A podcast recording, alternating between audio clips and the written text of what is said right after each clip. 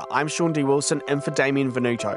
It's November 16th, and this is The Front Page, a daily podcast presented by the New Zealand Herald. Westminster is echoing with accusations of betrayal. The source of this indignation is former UK Home Secretary Suella Braverman. Braverman has been sacked by British Prime Minister Rishi Sunak after making a series of incendiary comments about the homeless, asylum seekers, and the Israel Hamas war. After Braverman's ousting, Sunak announced a cabinet reshuffle. The big surprise? Former PM David Cameron has returned to political office as Foreign Secretary.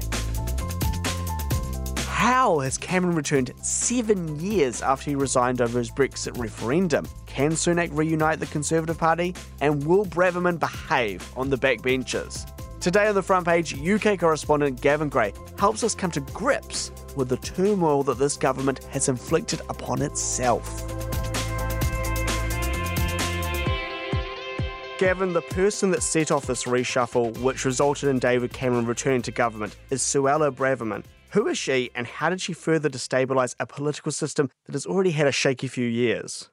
Yeah, it certainly has shaken the establishment. So she became the Home Secretary. So, in other words, domestic affairs. And over the last month or so, she has been poking her head above the parapet and beginning to say things which weren't quite government policy. And one was beginning to doubt whether she'd actually cleared these uh, comments with her bosses in Downing Street and the Prime Minister Rishi Sunak. Well, we now know actually that particularly the last couple of comments, she hadn't. So, about a week or so ago, first of all, she talked about how being homeless and living under a tent on the streets was almost a lifestyle choice. Now, that was a very poor turn of phrase. Homeless charities got upset. What I think she meant was that sometimes people who are offered assistance to get off the streets are refusing that assistance.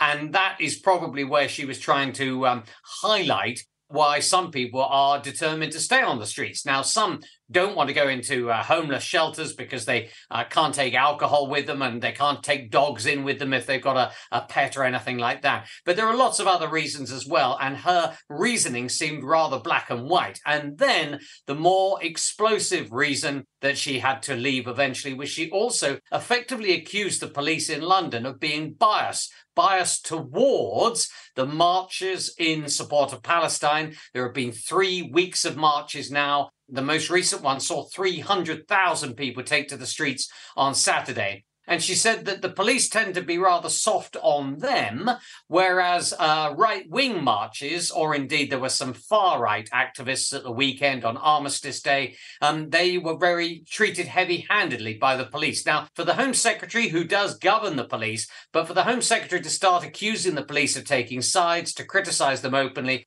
was really rather shocking. The Prime Minister was asked, Are you going to sack her?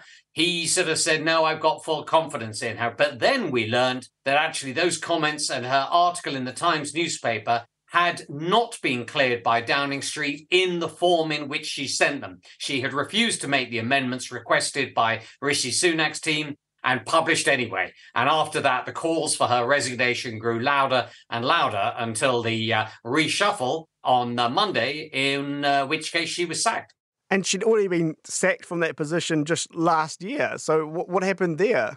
Yeah, that was over a different set of circumstances, and that was under Liz Truss. And again, people said she shouldn't have been brought back in the first place over that particular issue. So she does have a slightly checkered history. She was alleged to have broken the ministerial code there about what ministers can and can't do, what they can and can't say. Then she got back into office. Lots of people questioned Rishi Sunak bringing her back. Now, of course, she's been disposed of. And I have to say, she's written the most stinging rebuke of a resignation letter to Rishi Sunak. She said that Rishi Sunak had, quote, repeatedly failed on key policies and broken pledges over immigration. She accused him of having, quote, no real intention of keeping his promises. And so it goes on and on. She said that he had manifestly and repeatedly failed to deliver on policy priorities. And then, how's this? Either your distinctive style of government means you are incapable of doing so, or, as I must surely conclude now, you never had any intention of keeping your promises.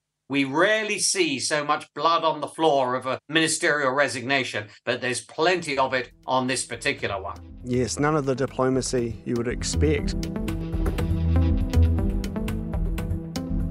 Suella Braverman says when Rishi Sunak was desperate to get into number 10 without a leadership contest after Liz Truss's government collapsed, he agreed a contract with her.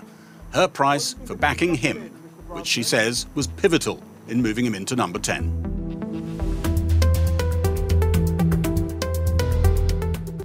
So now this reshuffle that Braverman's sacking led to has resulted in a former PM, David Cameron, being made a cabinet minister. Now, how on earth has he, after years in the political wilderness, returned to government as Rishi Sunak's foreign secretary? He's not even part of the government up till now. No, absolutely. We now learnt it was over a uh, quiet drink in the Prime Minister's apartment. How it was all kept secret has been quite remarkable. I've known political analysts for years and they sort of know everything that's going on. They were all completely dumbfounded by this. Indeed, some thought it was just a vicious rumor and it couldn't possibly be true.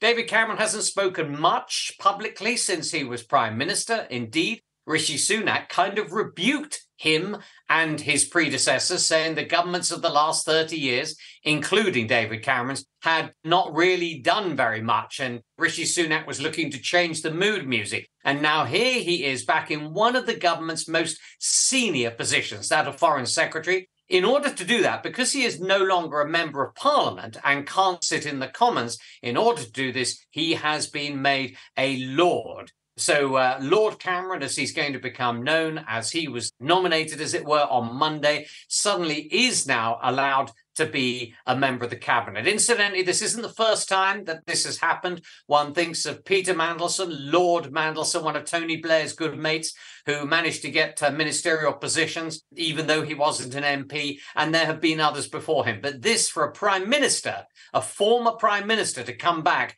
and become a member of the cabinet is really, really unusual. Yes, to create that peership from New Zealand doesn't even have an upper house. Can you explain to us what is the House of Lords and how does it work in relation to the House of Commons? So, all laws that are, as it were, agreed by Parliament and the MPs then have to go to the upper house, the House of Lords, for scrutiny. And often they might come back with amendments, they might come back with suggestions. It is supposed to be an upper house of the intelligent, of the streetwise. All too often, however, it's been painted as the upper house of the uh, well born, as it were, those who are landed gentry. Now, that has changed. No longer are the hereditary peers, in other words, a son taking over from his father, uh, no longer are those given such prominence. But many do believe that the House of Lords perhaps isn't what it should be, has got way too big, basically. And when laws come up, it debates them and might suggest amendments. Now, you'll remember the backlog and chaos over getting a Brexit bill through. Well, that was partially as well because of the disagreement in the House of Lords. So, what uh, can happen is the MPs can vote again and say, no, we're not changing it actually. So, tough. And it can occasionally be a law that ping pongs back between the MPs and the House of Lords a couple of times. But in the end, if the MPs have enough of a majority, they can pass it almost irrespective of what the law says.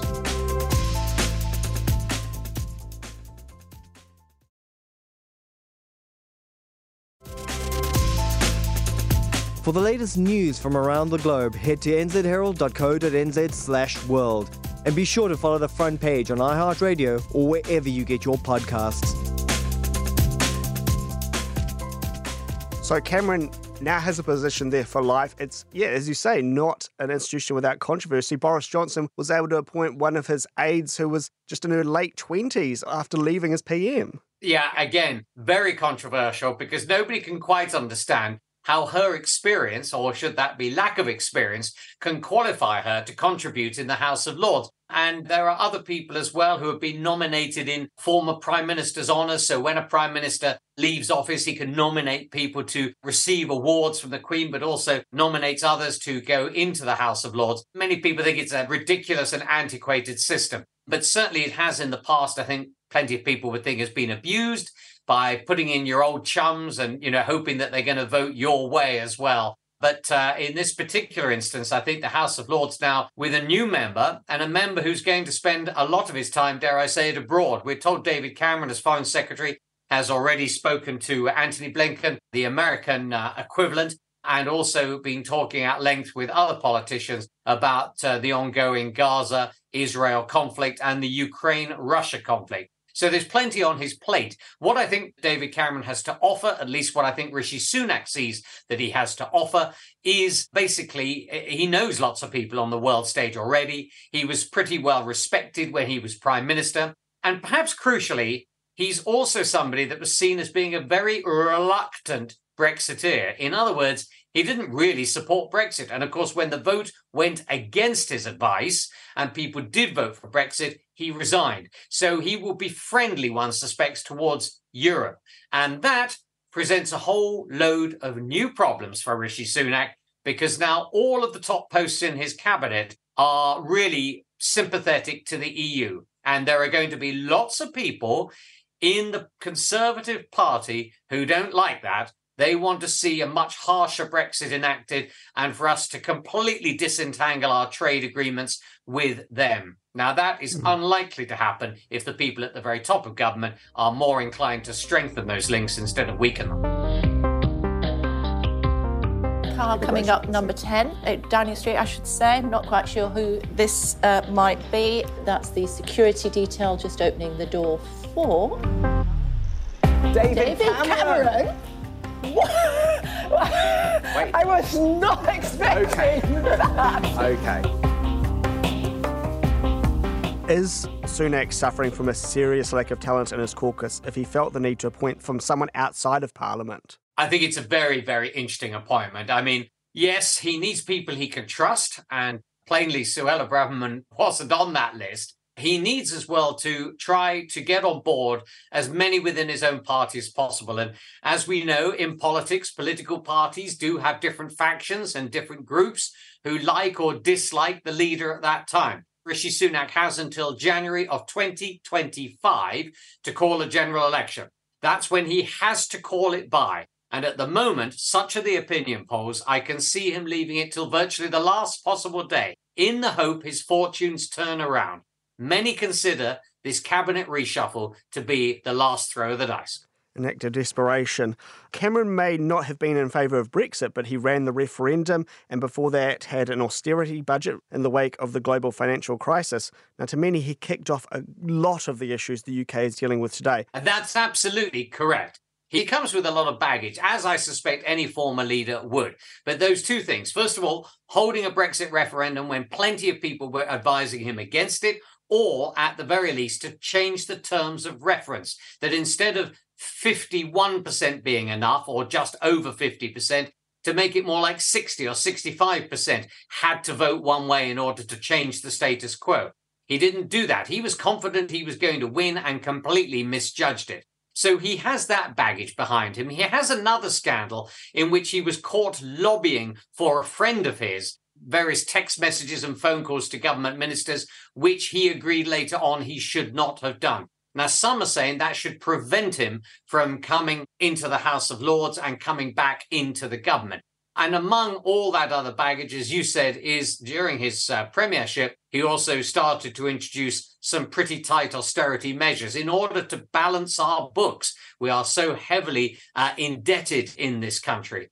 And uh, I think many as well, both outside the Conservative Party, but also some in, will think, well, actually, you created quite a lot of the mess that we're in, David Cameron. Whether you're going to be able to help sort it out is another matter. Rishi Sunak has been under fire in his own right. He was called Dr. Death. How did that happen? Yeah, it's uh, we've seen something here which I think is really new, and that is during the COVID inquiry, which is an inquiry here, not meant to hold blame, but to work out how to do better next time, as the scientists are all saying there will be a next time.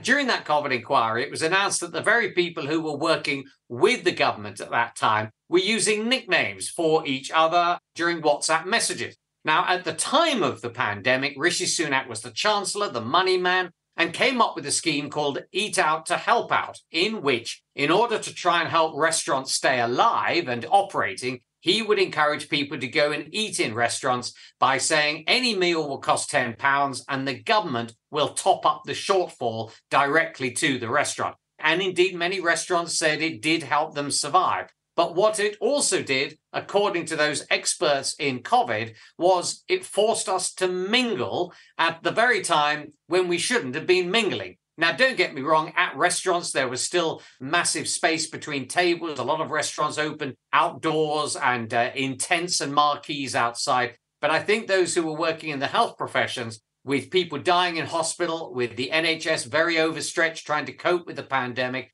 those people that suddenly saw some initiative to try and get people together to go out to eat and not remain at home was rather at odds with their target. And so that's why Rishi Sunak became known as Dr. Death in some of these WhatsApp messages. But as I said, what's new here is that these WhatsApp messages, which were supposed to be private, have all now been demanded by the inquiry and handed over to the inquiry on pain of potential criminal charges. Going across the waters, the Northern Ireland Assembly is still in deadlock, with the DUP refusing to form a government with Republican rivals Sinn Féin. The traps that Brexit laid for peace and politics in Northern Ireland were predicted and are now playing out.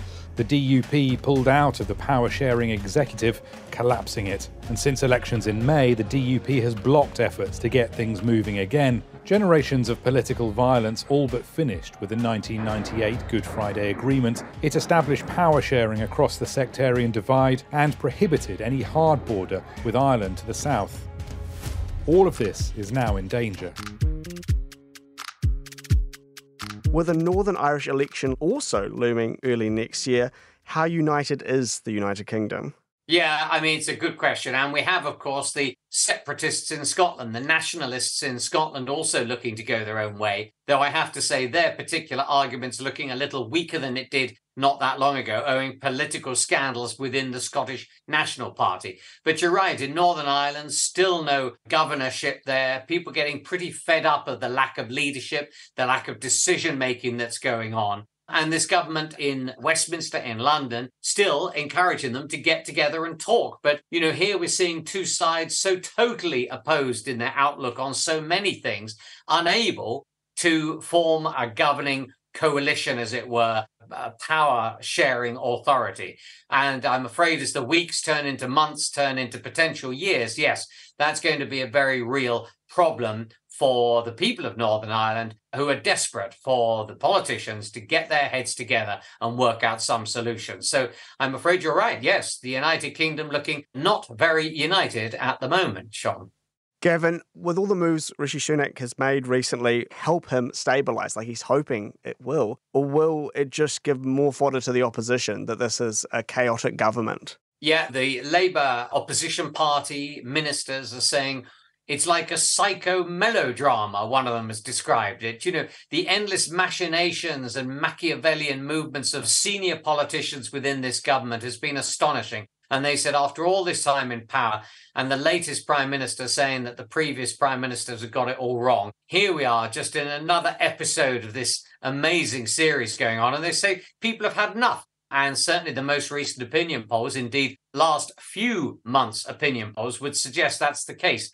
Let's not forget that the last time the British voted for a government and a prime minister was when Boris Johnson was elected. Since then, the ill fated rise and voting in of the Prime Minister Liz Truss, that wasn't voted on by the British public, that was voted on by party members. Then that didn't last, chaos ensued. And then again, Rishi Sunak stepped out, who, of course, wasn't voted in really by the public again and was hardly really voted in by the membership of the party. He was just seen as a, a sort of safer pair of hands, somebody who was going to steady the ship. And I think probably that is the best thing you could say about him. He has actually tried to steady the ship. Whether he's done enough to win over people who have seen their mortgages go up, the cost of living crisis get worse, inflation go up over 10%, even though now it's back down to six and a half those sorts of things. Whether those movements are enough to give him any impetus in the polls, well, that's yet to be seen.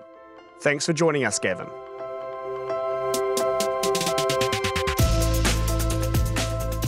That's it for this episode of The Front Page. You can read more about today's stories and extensive news coverage at nzherald.co.nz. The front page was presented by me, Shaun D. Wilson. It was produced by myself, Paddy Fox, and Damien Venuto. Subscribe to the front page on iHeartRadio or wherever you get your podcasts. And tune in tomorrow for another look behind the headlines.